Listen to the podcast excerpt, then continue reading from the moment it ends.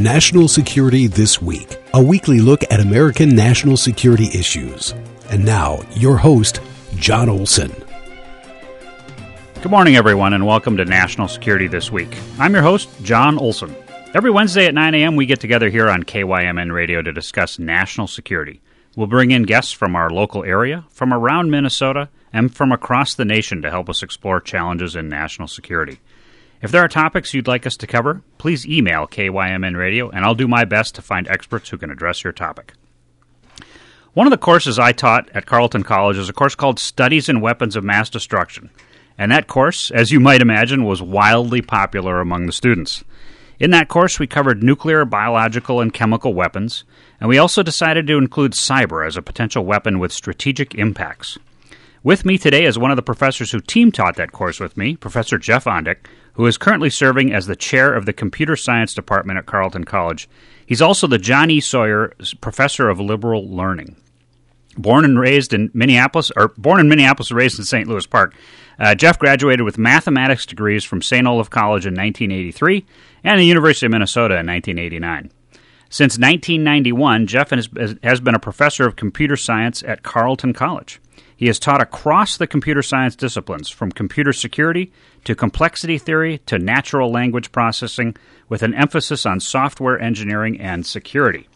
Jeff is also the founder, owner, and lead software developer for Ultralingua Incorporated, a company specializing in linguistic software. Ultralingua's products include multilingual dictionary apps, word games, and linguistic tools for software developers. Professor Jeff Ondich, welcome to National Security This Week. Great to be here, John. Thanks for having me. I'm glad we're both here in studio today. This is going to be a great conversation. It's always fun to have uh, have somebody sitting across from me Yeah. to, to have this conversation. Seeing a real human being. man. Indeed, indeed. Uh, so, for our audience, this is going to be the first of a series of shows that I plan to have on cyber throughout the year. Uh, so, let, let's jump right in. Jeff, there are many things I want to ask you today, so let's get started on our, on our topic. Uh, today, we're going to talk sort of that nexus of uh, computer science, the cyber arena, and national security. And, and for our audience, maybe we should begin by defining a few terms uh, for our listeners uh, to set sort of a level playing field. And this this is going to be the tough one right out of the gate. Let's begin with the basics. Can you explain, sort of briefly, how the internet actually works? I'll bet dollars to donuts most people have, have no idea. And, and, and that includes me, by the way. Well, I really appreciate you starting with a, a short and easy question. yeah. All right. To keep this within, uh, you know, the range of time we got here, Sure. I got four words for you. Okay. Client, server, what was my other one? Oh, yeah, protocol. Okay. And um, routing. So I'm going to do this quick. Um, take your web browser. Yep. It's an example of a client. Um, when you, as a person, say, "Hey, web browser, I want to know something about um, Moderna reactions," for Okay. example, right? You type Moderna reactions. Now, your client, your browser, says, "All right, I need help with this." My friend Google knows how to do this, and so it puts together a little packet and sends that packet over to the Google machine, which is in California or wherever it is, right? Um, and there's software running on that machine that's called a server. And so the, the server receives the request, uh, assembles a response, sends the response back. So Okay. you've got clients asking for service, servers providing that service in response to requests. Okay. Okay? Yep. Then um, you got to get the messages there. That's routing. Uh, big, complicated area, um, but basically the uh, all the machines that are between your laptop and the the Google server say there's a hop, hop, hop, and each one of those machines has to make a decision. Who do I hand this to next? Okay. So that is that's complicated and cool. The language that your browser uses to make the request that's called a protocol Okay. and it's like you wouldn't uh, if a pilot's talking to air traffic control they're not going to use poetry Right. they're going to use a formalized structured language Okay. to say do you have a runway for me where should i be right you don't, you use certain structured language and that's what a protocol is Okay. so that's all i got for now No, that that that, that that's great. So, as you as that message goes out across, uh, you know, the internet, uh, it's moving at how fast? Milliseconds Okay. um, uh, to the round trip time is uh, from here to california say would be 50 60 milliseconds typically Okay. So very, very, very, very fast. Yeah. And the bigger your the, bandwidth you have available to you, the faster the Yeah. upload and download is going to be. Yeah, there's computer. filters along the way. Yeah. So, okay, so things will slow down. Yeah. And I, and I asked that question, uh, you know, how the internet works, uh, primarily because it sets the stage for our discussion today uh, that we're going to have on cyber issues and, and national security. Uh, we should probably define a, a few more terms before we get into some some more in depth discussion. Uh, what is artificial intelligence, and, and, and how does it work? Of course, in layman's terms, right? Yeah. So, artificial intelligence is one of those terms that uh, people have been fighting over for years about, you know, what, what should the actual definition be. The definition that I like is um, uh, artificial intelligence is software we develop to try to make computers do well things that people are good at. Okay. So there's lots of stuff that people are bad at that computers already do well, right? Your spreadsheet, it's going to add up the numbers correctly every time. Ask ask a person to add up a thousand numbers. Good luck. Right. Right. Um, but uh, there's things that people do super uh, easily. Um, recognize faces, you know, uh, parse language and, and, and generate new language, all that kind of stuff um, is hard. We've found it difficult to get computers to do that. Artificial intelligence is concerned with those sorts of questions. Okay. Uh, so let's expand on that. We hear all the time about the impending arrival of artificial intelligence in our world. Um may, maybe we can. What you can help us understand is is how machine learning, that term machine learning, how that impacts the development of, of AI. Uh, so how does machine learning work to create better programs and, and then support potentially platforms? Yeah. So, um, one thing about artificial intelligence generally is that there's this vocabulary around it that's really evocative and metaphorical, and you're talking about neurons, and you're talking about, uh, you know, the computer's brain and so on. And this is uh, tends to get people um, a little overexcited. Sure. Uh, what we have in machine learning is a class of algorithms that were devised a long, long time ago, but that have started. There have been enough breakthroughs in recent years that they've started to become really useful. And it goes roughly like this uh, there are certain kinds of problems where you have a type of input and then you want a particular kind of answer. So here's a question. Here's here's one that is really good easy for people to do, not so easy for machines to do. If I hand you a photograph and so ask you the question, is there a dog in this photograph? Hmm. You look at it, you'll say yes or no, right? And it's pretty easy. Most photos, you're going to be able to authoritatively answer this question. You'll make some mistakes, right? Oh, you missed the little chihuahua peeking out of the backpack. Right. Or, yeah, no, that's not a dog, that's a fox, right? Yeah. But your error rate is going to be low and you're going to have pretty high confidence. And this is a hard problem, right? Because you could look at the dog from the side. There's a million different kinds of dog breeds. You know, people are really good at this task. Sure. So, how do you make a computer be good at this task? The, the algorithms that uh, have been developed over the last 20 years, but have really taken off in the last 10, um, will take a whole big data set of photographs. Some of them have dogs, some of them don't. But you have people say yes, no, yes, no to every one of these photos. And these algorithms can be trained. So you take that data set of correct answers, feed it in, and then when you a- then um, once that training is done, you can feed this same machine a new photo, and it can make the call. And those sorts of decision problems um, that can be trained by large training data sets um, have become better and better uh, with the rise of machine learning in the last few years. So, so we discussed before we got on the air this idea of having sort of an iterative kind of conversation today as we as we uh, move through these topics. Uh, let's let's expand on that. You you mentioned data sets. So we've heard also in the news about big data and why that is so important. And if you take a look from a national security perspective at what China is doing in collecting big data to pro- to help process all of their machine learning and potential uh, uses for national security, where, where do you see that going globally? People are just going to keep coming up with creative ways to use large data sets. Okay. Um, and uh, one of the reasons, you know, we're starting to see Uh, our Senator Klobuchar just released a book called Antitrust, right? Right, right. We're seeing a rise of interest in antitrust in this country, um, uh, partly because the companies that have made their billions off of collection and deployment of large data sets Mm-hmm. have been extremely creative in those uses, and they would like to continue to collect and analyze that data without constraint. Sure. So we're talking Google and Facebook and Amazon and Apple and, you know, name them. All the big tech companies. And China and North Korea and whatever. So there's a there's certainly a a mechanism for that in the commercial sector, but clearly there's a huge application for that in a national security realm as well. Oh, for sure. Yeah.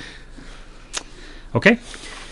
So I know that you're not an expert in this question, this topic, but I'll, I'm going to ask you to take a crack at explaining what a robot is, and, and maybe what autonomous platforms are as well.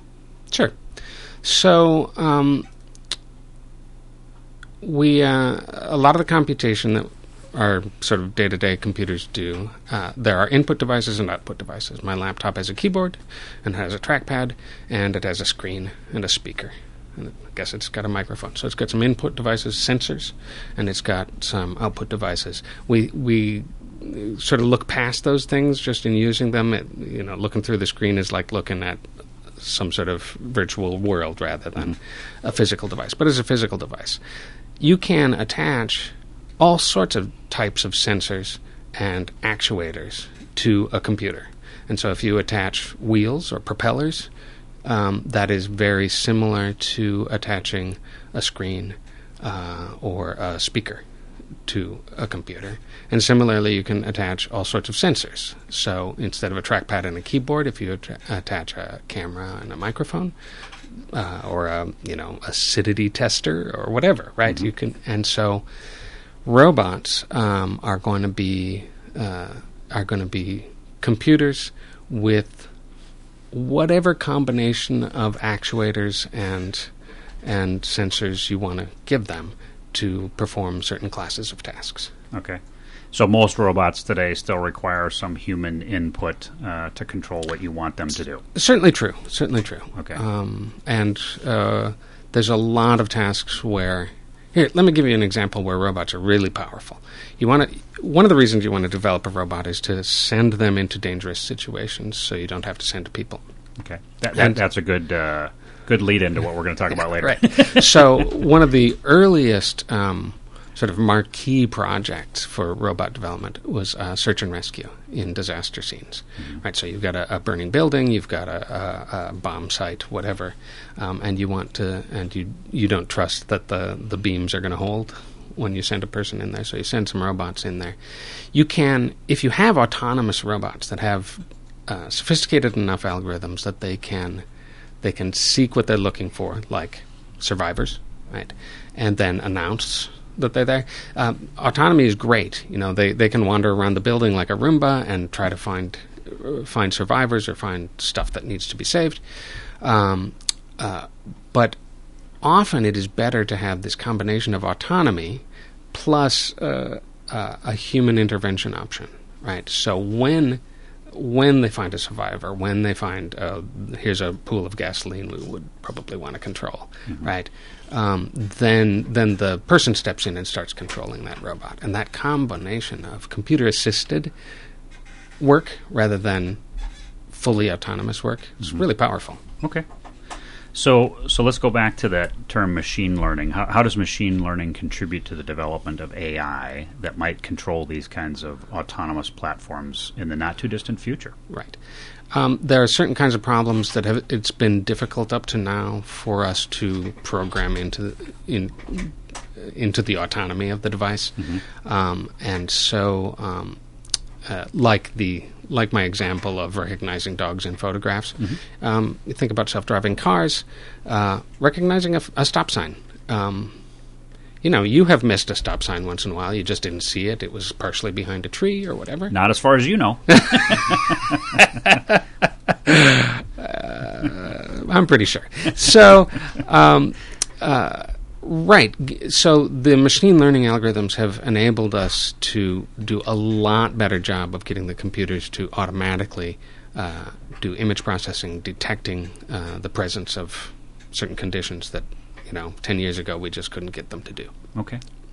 So we're going to come back to uh, discussion on AI, robotics, and autonomous operations in a few minutes. Uh, uh, for our audience, uh, you're listening to KYMN Radio, AM 1080 and FM 95.1, broadcasting out of Northfield, Minnesota. This is National Security This Week, and I'm your host, John Olson. Our guest today is Carleton College Professor of Computer Science, Jeff Ondich, and we're talking about cyber and national security. Uh, so, Jeff, we we taught the Studies in Weapons of Mass Destruction course together at Carleton. Uh, that was back in 2017. Uh, many things have changed in the past four years, and cyber has definitely grown in importance. Uh, we've seen a, a, few, you know, pretty interesting cyber operations that have occurred uh, in the past, and uh, not too distant past, actually. let's discuss one that people have probably heard the term. They've probably heard it in the news, but they probably don't understand the specifics. And that, that was Stuxnet the term Stuxnet. What was that cyber operation and how did it infiltrate the Iranian nuclear power program in Natanz? Right. So, in the mid 2000s, the Bush administration was trying to figure out how to at least delay the Iranian uh, enrichment of uranium. So, and um, one of the questions they had was whether it was possible to use using just software, could you break things? Um, so they did a test in Idaho in I don't know 2007 something like that called the Aurora test. It was quite secret for a long time, um, where they um, uh, asked the question of if you introduce a virus into the into the network with a um, what was this device? It was a, a, a generator mm. with a particular type of generator. Could that software destroy the generator? And the answer turned out to be yes. Interesting. Tur- turning it on and off in a particular speed. You've got a physical device with digital switching technology. Um, the the malware was able to turn it on, turn it off, turn it on, turn it off in such a sequence that it just burst in. It started rocking and then burst into flames. Sure. Yeah. So, and so they said, okay, that's that's promising. We would like to do that with the centrifuges in the secret Iranian nuclear enrichment plant. Uh, plant. Mm-hmm. And so there were a bunch of problems with that. One is getting the software onto that uh, that plant's network because it was air gapped. It was air gapped, right? It was not connected to the internet. yeah. Right? Um, so that was one problem. Uh, another problem is not having it be detected. We, they really, really wanted to be able to destroy these centrifuges, but not in a way where it was obvious that it was an attack. Mm-hmm. They wanted to make it look like it was just a slightly higher than average attrition rate for these machines. And uh, so that, uh, from what I read, uh, this was successful at um, delaying that program by at least a couple of years. Can you, can you talk a little bit about if you, if you happen to know sure. how or how they infiltrate that virus, that computer code, into the Natanz yeah. system? Almost all uh, computer malware has to be introduced uh, with a combination of technical attacks and human attacks. Okay. And in this case, you have to have a person walk that software in and plug it into the side of the computer with a thumb drive. Knowingly or unknowingly, in this case, pretty sure in, it was unknowingly, right? indeed. I mean, as you might imagine, neither the uh, U.S. nor Israeli government has been forthcoming with a lot of details sure. about this in public.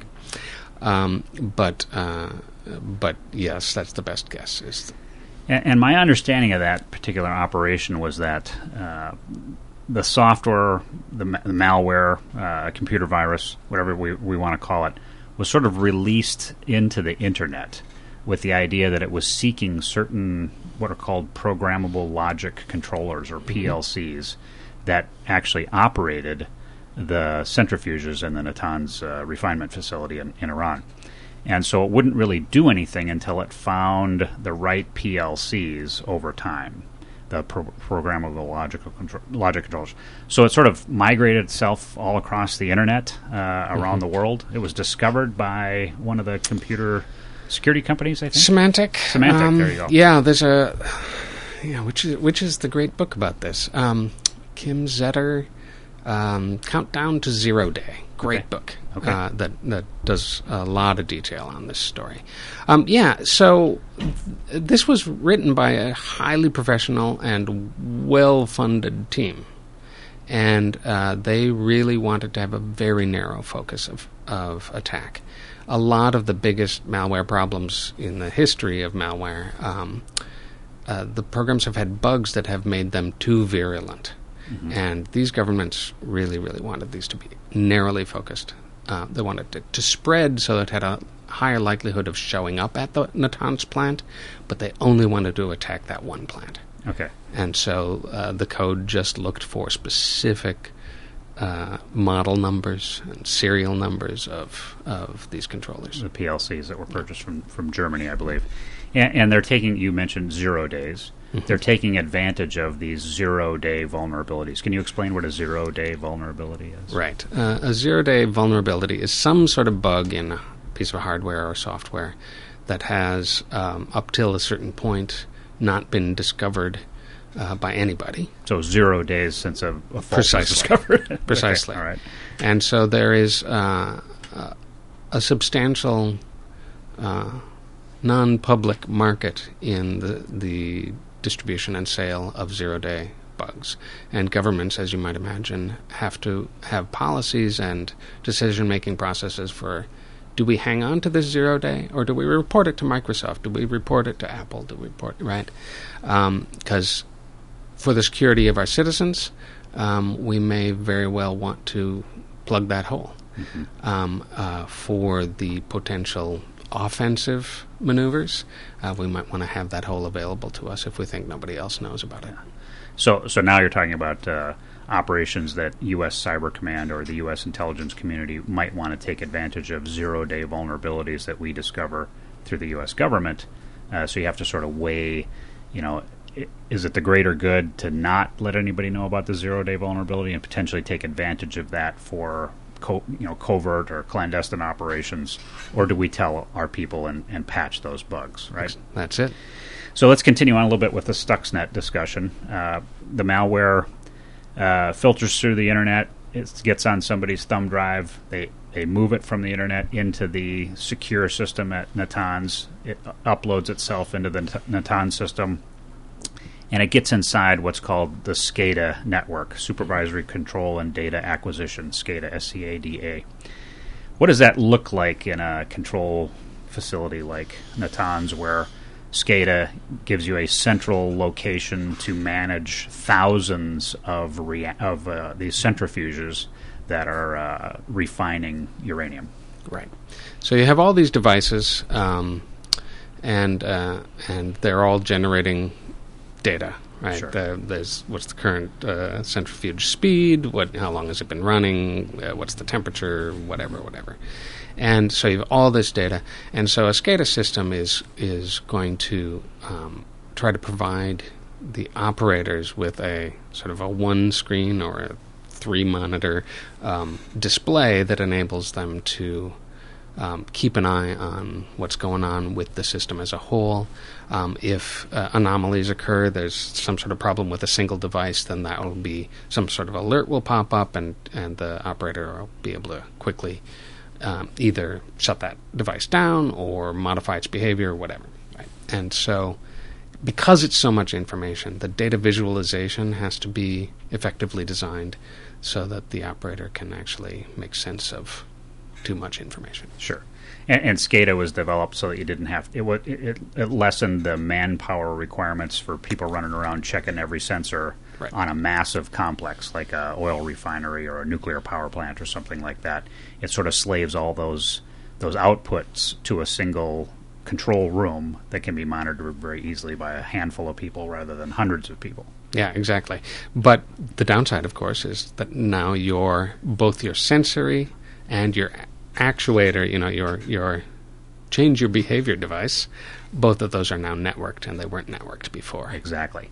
So the Stuxnet malware gets in between where the SCADA screens are showing and everything is in the green, but what's actually happening is that those centrifuges are spinning up much beyond their capacity and rapidly slowing down, basically breaking the the centrifuges over time, and nobody in the control room has any idea what's going on. Is that roughly how Stuxnet worked? Yeah, exactly. Stuxnet uh, Right. uh, changed the behavior of the centrifuges and lied about it to the SCADA system. Excellent. So there's a great example of how cyber operations can very effectively destroy hardware. Indeed. Okay. So let's move on to uh, get back to another another topic. We, we've heard lately about the development of uh, of military unmanned platforms, uh, mostly unmanned aerial vehicles (UAVs). Uh, but more recently, we've started developed unmanned undersea vessels (UUVs) and unmanned surface vessels or USVs. And, and there are also, frankly, robotic platforms that can run across the ground or use tracts uh, to, to roll across the ground. Mm-hmm. Uh, what thoughts come to your mind as we consider the implications of robotics, autonomous operation of unmanned systems, using machine learning leading to true artificial intelligence? oh, wow. All right. I tend to be a skeptic about uh, that last point, the uh, general artificial intelligence. Uh, there is. There have been a lot of people who have tried to give computers common sense, for example. Very hard to do. It's very hard to do. Uh, there's a lot of stuff that we know about the world uh, that we don't think about. Like, um, if I sit on the chair, I'll actually stay on top of the chair and not slip underneath it. Mm-hmm. you know, so. Um, so general intelligence, I'm not personally concerned about. I, there are people who are. Um, I am concerned about a bunch of things. Um, here's one uh, bugs. Yeah.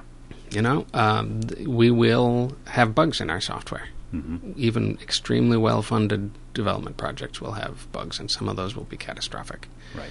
And so, if you start to uh, if you start to give your autonomous vehicles a lot of autonomy and weapons, for example, mm-hmm. um, the bugs could be a problem. What what could possibly go wrong, possibly right? So I'm I'm concerned about that. But there's another thing that's maybe not as obvious. Um, as I feel like as we move more and more thinking, if you will, to our computers, whether or not they have wheels, mm-hmm. um, uh, we it may feel like we are uh, removing human judgment from the equation and when you remove human judgment, of course, you remove the opportunities for bad human judgment. But but you also remove. So I I worry about autonomous systems.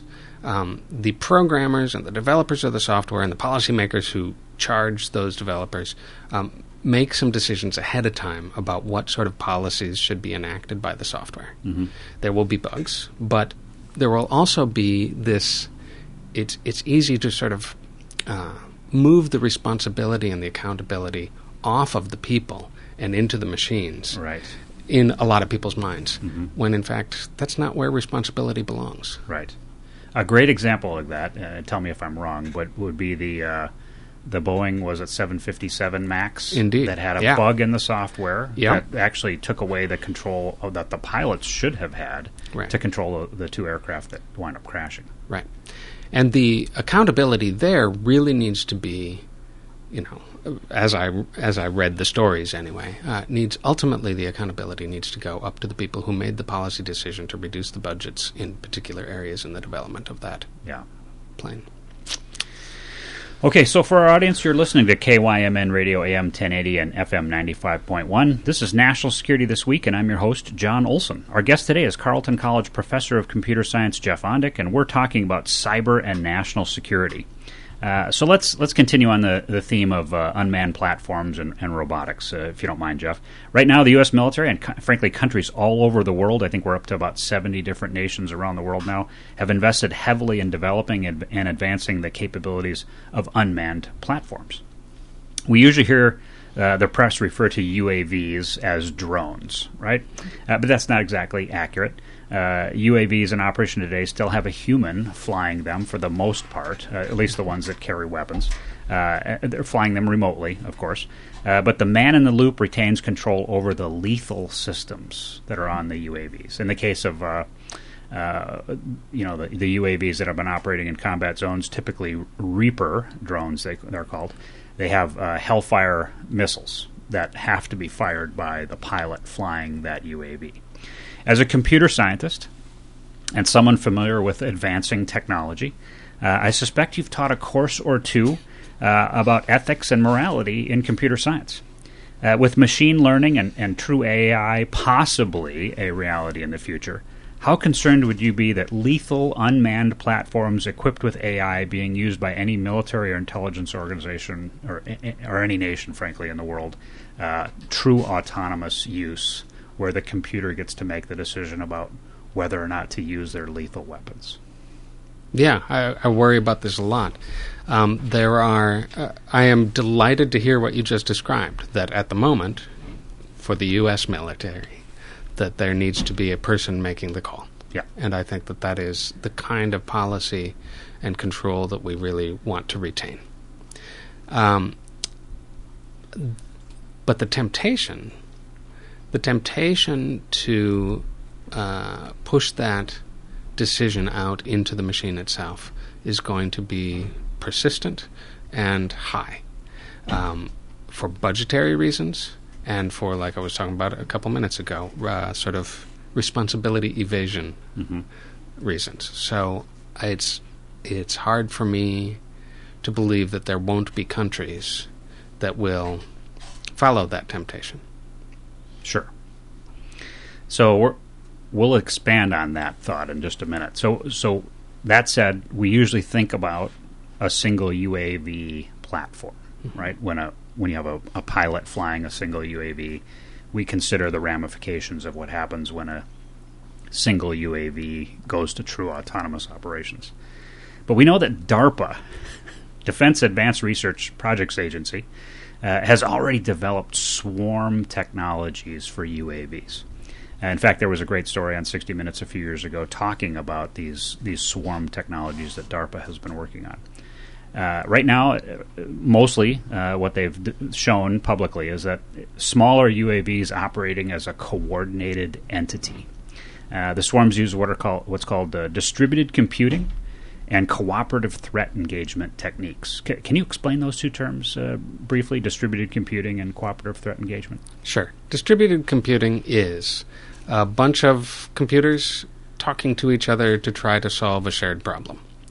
Um, so computers connected to the internet can already do that. They can, and uh, some of the some applications of distributed computing um, are impeded by long lag times. So you were you were excited about the short 60 millisecond uh, turnaround time, but that's that's uh, if you have a bunch of uh, UAVs trying to talk to each other in a you know 100 meter range, you don't want 60 millisecond response times. You want one millisecond sure. or less. Yeah, right. instantaneous. And you're instantaneous. Right. right. So some kinds of problems are harder to solve uh, uh, with larger time lags, but you know sometimes that's what you've got.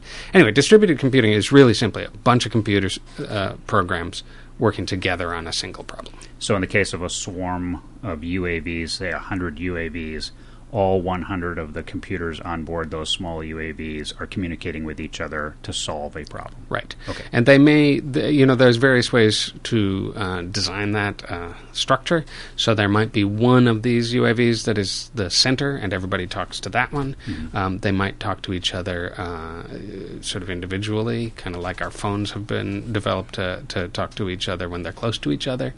Um, uh, so the, those architectural choices um, can affect what kinds of problems can be solved and how efficiently.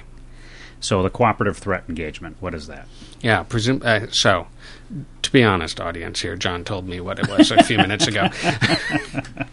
um, it is uh, a bunch of computers uh, uh cooperating to assess and then uh, do something about a threat. So uh, the reason we bring this up is uh, with swarm technologies and, and UAVs as an example. Uh, DARPA has already shown that, that these these algorithms that have been written allow these UAVs to be given a mission, and they coordinate with each other through distributed computing to decide how to perform that mission.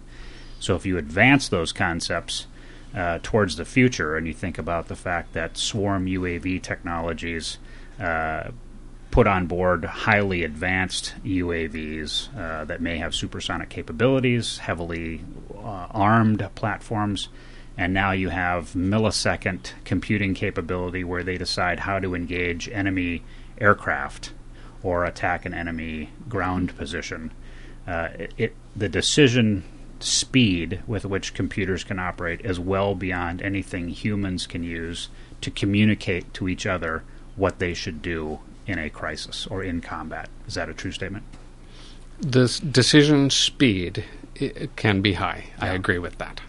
So what we'll run into, I think, and this is just my personal opinion, is that uh, we have a huge challenge ahead of us in deciding how much autonomy we want to pass off to our systems, whether it just simply be a cyber operation for cyber warfare or the role computers play in kinetic warfare because the speed with which computers can make decisions and engage targets is well beyond what humans can manage. Right, right. and I think uh, a, a responsible deployment of this kind of technology would require an enormous amount of uh, simulation of scenarios uh, to see whether you whether it's possible to um, to program good decision making. Right. Fast decision making, that's one That's thing. easy. good decision making is not so Yeah. uh, not so easy. Yeah. So if we if we couple distributed computing, cooperative threat engagement, artificial intelligence, autonomous operation, the does that concept concern you as applied to military capability even more so now that we've had this more of a discussion on this? Um, yes, yes, it does. Um, I, you know, you and I have talked many times about um, your experience with the uh, the processes of the U.S. military, and that in fact they are those processes have been developed to constrain the power of the military in positive ways. Right? Yeah. And um, I feel really delighted to live in a country where, to a large extent, the military behaves this way. Um, however, the technologies developed by the military have uh, spent been doing a lot of um, leaking out into police departments, um, and that has not gone so well because their policies are not as well developed. I think.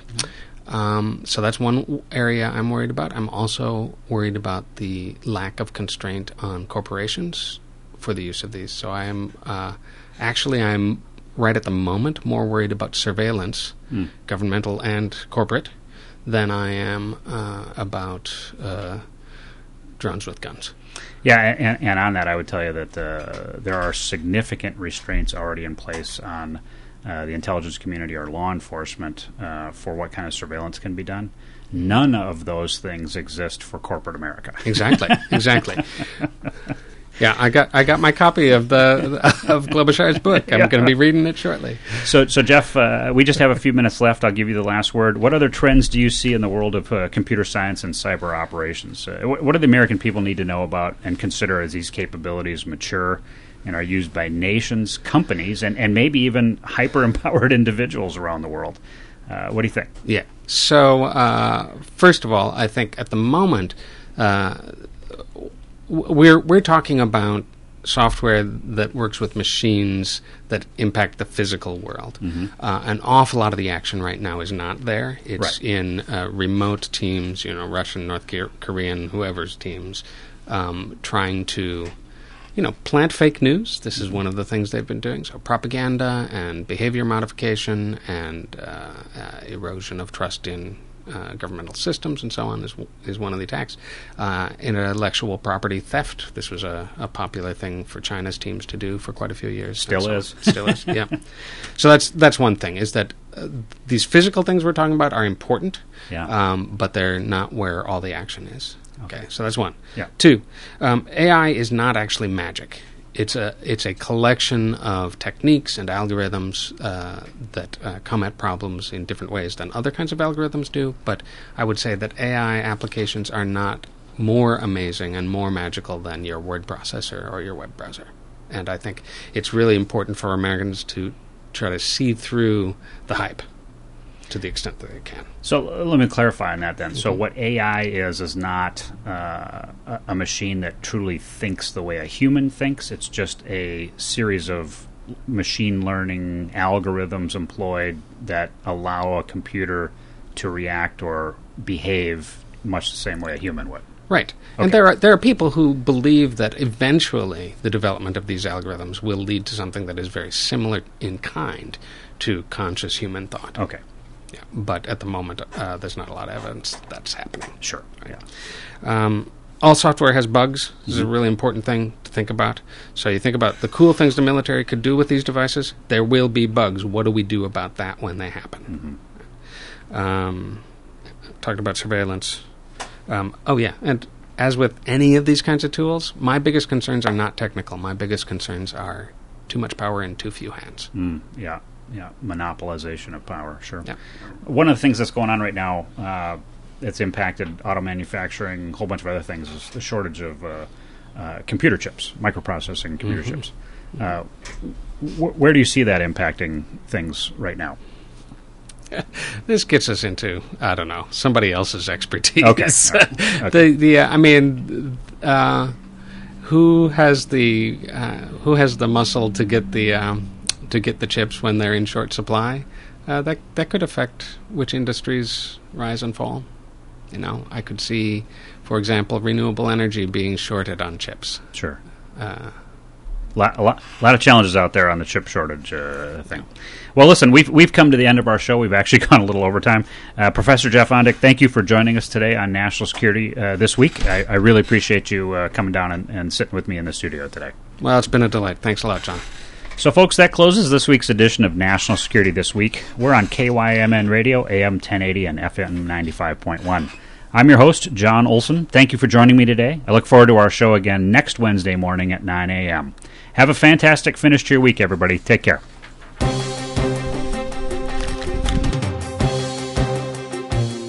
You've been listening to National Security This Week, a weekly show looking into issues of American national security with the host, John Olson.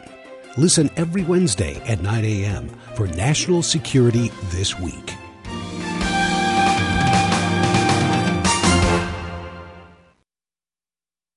The Quarterback Club in Northfield is top notch for good food served fast. The Quarterback Club always has daily specials that can't be beat. Today, Wednesday, you can choose from one of three specials a hot turkey commercial with mashed potatoes, gravy, and vegetable, or choose the shrimp dinner or the shrimp basket. The Quarterback Club has the best barbecue ribs, roasted chicken, and flame broiled burgers in town. Be sure to check them out